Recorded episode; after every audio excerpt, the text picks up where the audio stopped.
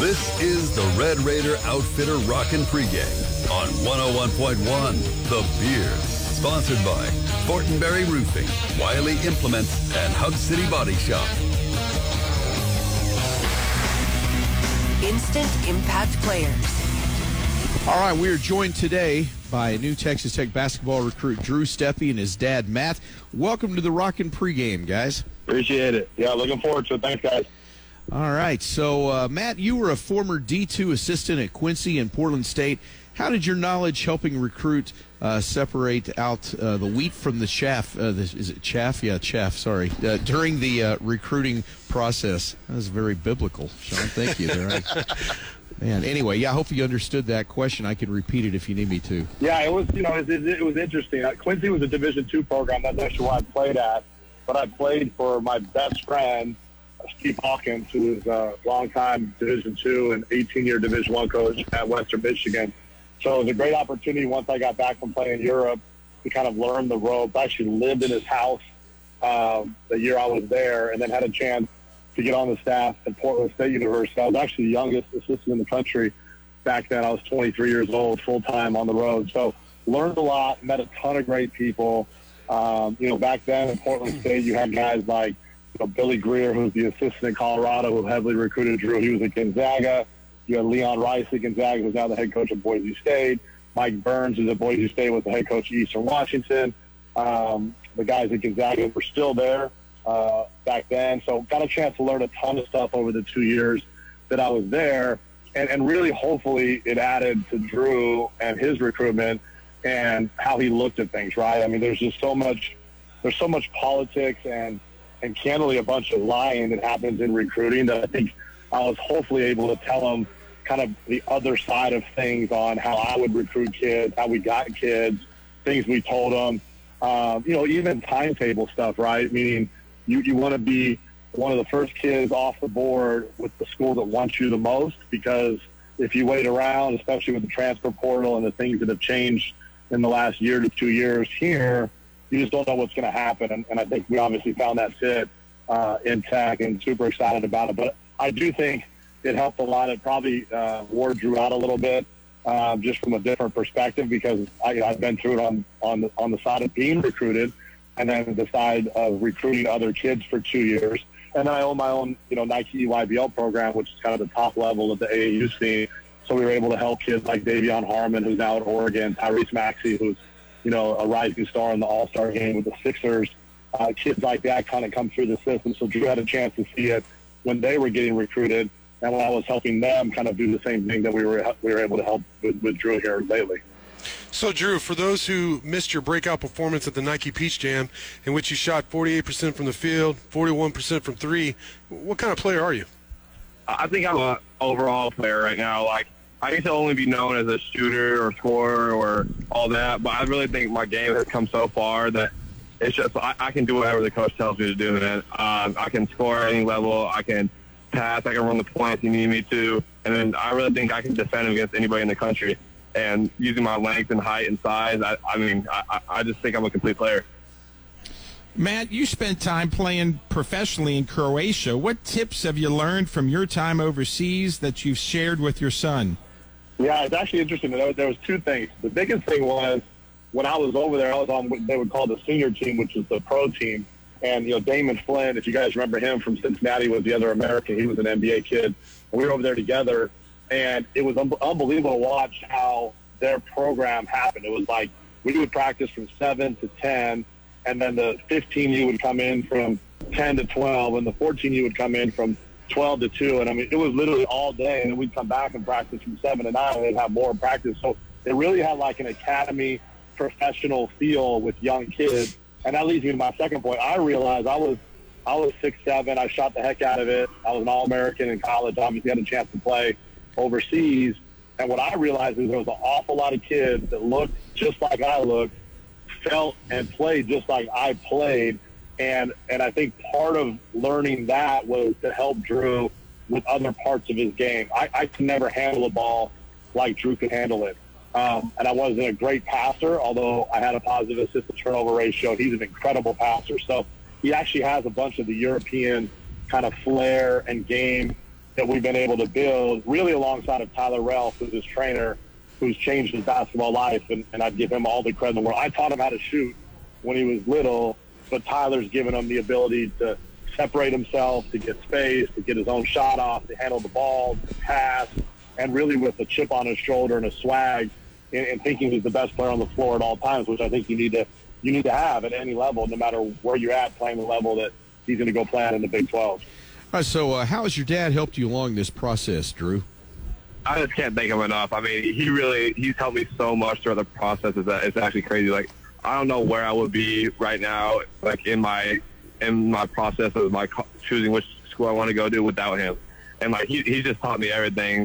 Um, I, I, I, can really, I can't really even put it into words because he's done so much stuff and gave me great advice along the way, and he really guided me to a direction where it's like, all right, this is what I want. This is what I want to do in college, so where's the best fit for it? And that's why I picked Tech, because I feel like it's the best fit for all all the criteria that are needed to be filled. Some people think you can't recruit to West Texas, but you see something special about Lubbock and Texas Tech. What is it? Uh, it just, it just feels like a family down there. I mean, it's it's not it's not a really big town, not a really small town. It's kind of in the middle, but just the feel around it and the people down there are just so amazing. And that that from that point of view, and then also like the basketball part is just. All the coaches, everybody down there, it just made me feel family. And then the basketball is on another level, like fans, everything. It's just, it's just crazy down there, and it's really where I want to be at. For me, I, it was, you know, there was really two major things. One is is the fit, and, and it's actually funny because when you look at Drew playing high school, there'll be people that don't think it's a great fit because they think that Coach Adams and the staff are so defensive-oriented. But Coach Adams did a tremendous job. He literally looked at Drew and said, listen, I love big guards. You're big. You're going to be two hundred ten, two hundred twenty pounds by the time you step on the court because we think they have the best strength coach in America in, in, in Coach Darby Rich. I think that. They think that. A lot of people that I know and trust think that. Um, and, and really they said, listen, there's three things you have to do. Don't, don't let them go middle. Maul the baseline when the ball gets on the baseline. And when you get switched onto a big, you got two to three seconds to try not to get dunked on or not to uh, get posted. And you're going to have great help. And Drew can do all those things. So I, I really think that the way that they play is a perfect, perfect fit from the perspective that it's a team-oriented defense. It's not you're on an island trying to guard Big twelve level, you know, players in a one-on-one scenario. You're really forcing sideline and baseline with a ton of defensive help with great, big, strong, awesome athletes like they have right now in their in their in their in, in their front court, and and ultimately it's a high I Q defense, which is what Drew is. He's a high I Q kid on both ends, and I think that when he plays at Tech, people will see the I Q that he plays at, the ability to read defense, the ability to read offense, the ability to be in the right spot in both of those scenarios. And then the second thing is, I said this to somebody yesterday, and, and it's just something I've been using where it's, I, I said. They have what he needs, which is the ability to get him stronger, bigger, laterally better, defensive-oriented, and and we have, or Drew has, what they need, which is a stretch-the-floor, long guard that's going to hopefully break, you know, Big twelve records in three-pointers made. That's just what he does with a lot of other stuff to his game where you can't just guard him or face guard him because he's going to go by you and he's going to draw help and he's going to, you know, hit people with lobs and get out on the break. Um, and, and, and that's that's a unique combination where you find something that, you know, the family or the kid has what the school needs, then the school has what the kid and the player need. And then I think the last thing is, look, Drew's a super chill kid. People love him. He, he, he all he wants to do is play basketball. You have the number one, you know, probably basketball facility in the world right now. I've been in about eighteen or twenty of the N B A facilities. I was just in the Sixers facility because our kid that grew up in our program, Tyrese Maxey, is there. And I think that the Womble Center is nicer than all of them. And that's where Drew's going to spend, you know, eighty percent of his time. If he's not in class, he's going to be in the Womble Center or chilling at the house. So Lubbock, as as a fun college town, fits his personality really, really well. You know, he had Xavier, which is in Cincinnati, kind of downtown Cincinnati as a finalist. Colorado's a great college town in Boulder. Saint Louis University is in a city right downtown. And then T C U is in the city in Fort Worth. It has a little college feel, but it's really a city. So the best campus environment for what he wants to do, which is play in the N B A, is, is at Tech. So those are the three things that we really looked for, and they just kind of all knocked off the list. And, you know, the other stuff that Drew said with the staff, staff's been incredible, but those are the three kind of non-staff related things that, that really, really made it kind of an easy decision when it's all said and done. Uh, talk about the facilities more that you've seen and, and how the Womble compares. I mean, it's it's really crazy because I went into when I took my first unofficial visit there, I, I really didn't expect a lot of things. I was just kind of going down there because I had built a good relationship with the coaches, and I got there and it's like, oh my God, there's a new crazy multi-million dollar facility that just got built six months ago. And I walked in and it was like it was no, nothing like I've seen before. Like I've been to a bunch of different colleges, a bunch of different facilities, and it's really a top. It's probably the best facility I've ever stepped foot in, just from the college aspect of it. And it it, it, it, it was really, it, it was a game changer, and it was just, it, it's amazing. Hey, Drew, where do you see the future for the Red Raiders with you at guard? I'm going down there to win. That, that's one thing about me. Like, I, stats, all that, it'll come along the way, but I'm going down there to win, and I, I really want to be, bring multiple Big twelve championships to Texas Tech, and I, I want to go win a national championship. I want to do something that nobody else and no other team has done before, and those are, those are really my two main goals going in there, and I, all I want to do is win. Matt, your wife uh, and you both are very competitive. She in soccer, you in basketball. How excited are you that you're close so Ava and Dylan and the entire family can go watch Drew? Yeah, it's going to be really, really fun. Look, the only two Final Four trophies in my house came from my wife, not from me. Uh, everybody thinks it came from, from basketball, but she was a National Defensive Player of the Year in Division two soccer. Um, there was the two Final Fours. She's in the Hall of Fame at our alma mater at Clinch University. I'm in the Hall of Fame as well.